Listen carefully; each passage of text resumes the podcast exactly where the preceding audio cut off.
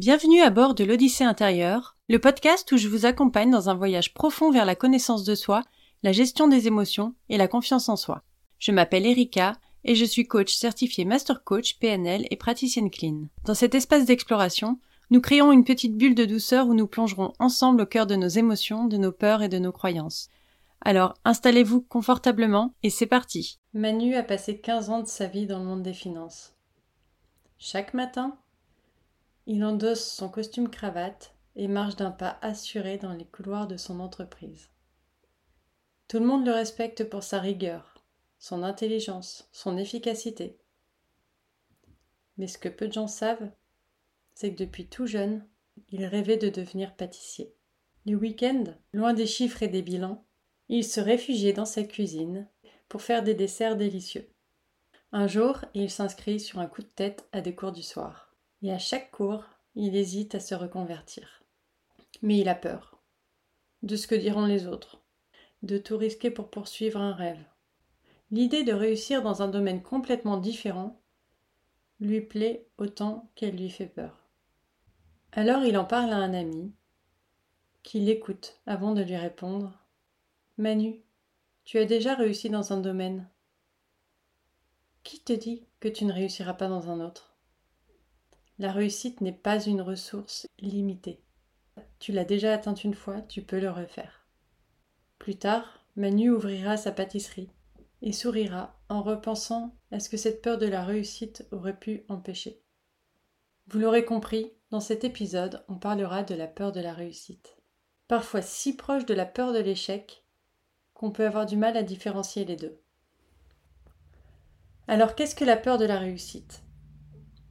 Vous savez, ce sentiment étrange qui surgit au moment où tout va pour le mieux? Cette hésitation, cette seconde de doute, c'est la peur de la réussite. C'est une crainte qui peut sembler totalement contre-intuitive, mais qui est ancrée en beaucoup d'entre nous. Alors je vais vous citer ici quelques symptômes, mais bien sûr, ils sont à mettre en perspective avec le reste, parce que certains peuvent aussi évoquer la peur de l'échec. Si vous avez l'habitude de minimiser vos réussites, le sentiment persistant que c'est pas si difficile ou que n'importe qui aurait pu le faire. Si vous procrastinez en permanence, surtout si agir a de grandes chances de vous faire réussir. Si vous faites inconsciemment des choses qui vous empêchent de réussir, comme négliger des détails importants, prendre des décisions hâtives ou rater des opportunités. Vous abandonnez rapidement quand les choses deviennent sérieuses. Vous attendez le moment parfait pour agir. Et le moment n'est jamais parfait. Vous évitez les critiques ou même les compliments, parce qu'ils pourraient vous donner des responsabilités plus importantes ou créer de plus grandes attentes de la part des autres. Si vous avez constamment le sentiment que tout peut s'effondrer d'un moment à l'autre, si vous vous inquiétez de la façon dont les autres pourraient percevoir votre réussite, ou craindre euh, que les autres vous descendent, si vous vous focalisez sur les aspects négatifs de votre point de vue, bien sûr, de la réussite, comme euh, l'augmentation des responsabilités, l'attention qu'on vous portera, ou avoir peur de devenir un requin, vous savez, cette personne sans morale.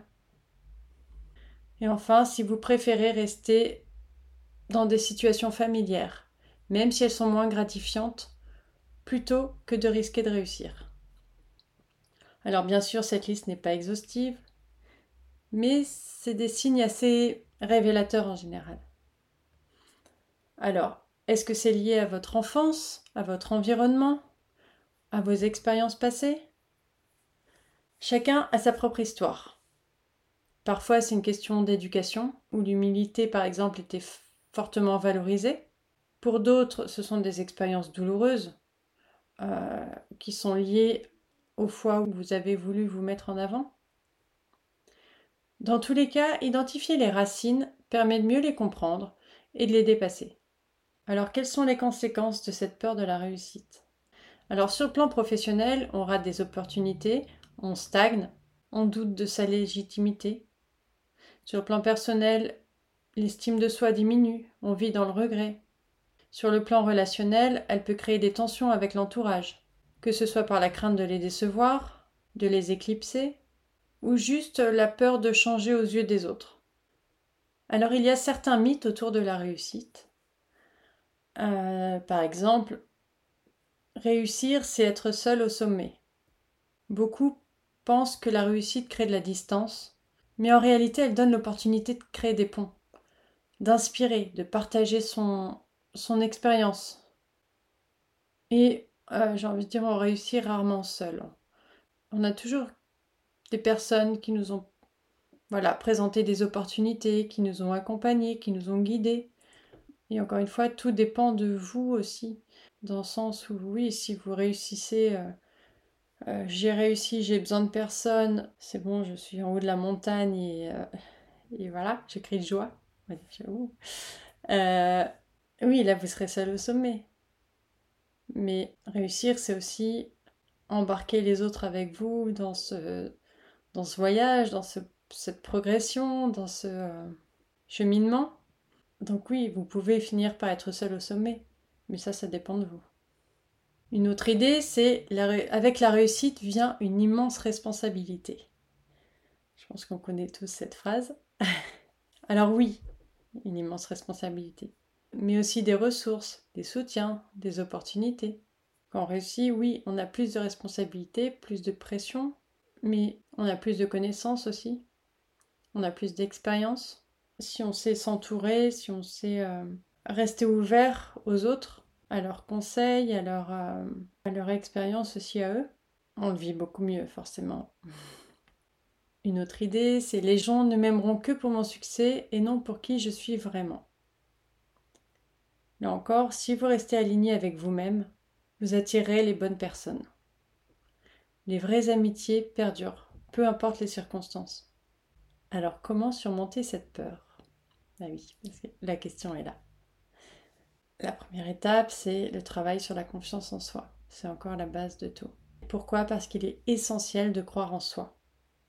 Si c'est un sujet sur lequel vous sentez que vous avez besoin de travailler, mon programme Step Up peut vous aider. Il vous donnera les outils nécessaires pour renforcer votre confiance en vous, votre estime de vous, l'image que vous avez de vous. On y parle de la peur de l'échec, évidemment, et on y travaille les croyances limitantes, entre autres, parce que c'est un gros programme. Donc il n'y aura plus qu'une session cette année, c'est en octobre. Euh, si vous vous inscrivez sur la liste d'attente, vous aurez accès en avant-première au tarif Early Bird. Bref, je vous mettrai les infos en description, comme toujours. Donc, Deuxième travail à faire, se détacher des attentes extérieures. Chaque personne est unique. Comparer son parcours à celui des autres, c'est un piège. Écoutez votre intuition et suivez votre route. Troisième travail, se concentrer sur le processus et non sur l'aboutissement. Vous pouvez toujours avoir cet aboutissement en tête, mais step by step. D'abord, on se concentre sur la première étape, puis la deuxième, puis la troisième. Quand on a peur de la réussite, ce que je dis souvent, c'est euh, tu vas pas réussir du jour au lendemain. Tu auras le temps de t'y faire. Ça va être progressif. C'est comme, je sais pas, quand on attend un enfant, on n'a pas un gros ventre du jour au lendemain. Sauf dans le cas de déni de grossesse, évidemment. Mais en général, le ventre grossit petit à petit. Les projets, c'est pareil. C'est pas du jour au lendemain que waouh, on est sur le devant de la scène avec un tas de responsabilités. Non, c'est petit à petit. Donc concentrez-vous sur le processus en gardant en tête votre objectif, mais step by step. Parce que la vraie valeur, elle est bien souvent dans ce chemin, dans les apprentissages, dans les expériences vécues en chemin.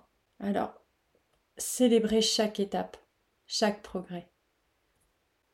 Ensuite, je dirais quelque chose de très important. Revoir sa définition de la réussite. Quelle est votre définition à vous de la réussite? Est-ce qu'elle ne sera pas la même que votre mari ou votre femme, que votre voisin, que votre ami, que... On a tous une vision différente de la réussite. Qu'est-ce que c'est pour vous la réussite? Pas pour la société, pas pour l'entourage, pour vous.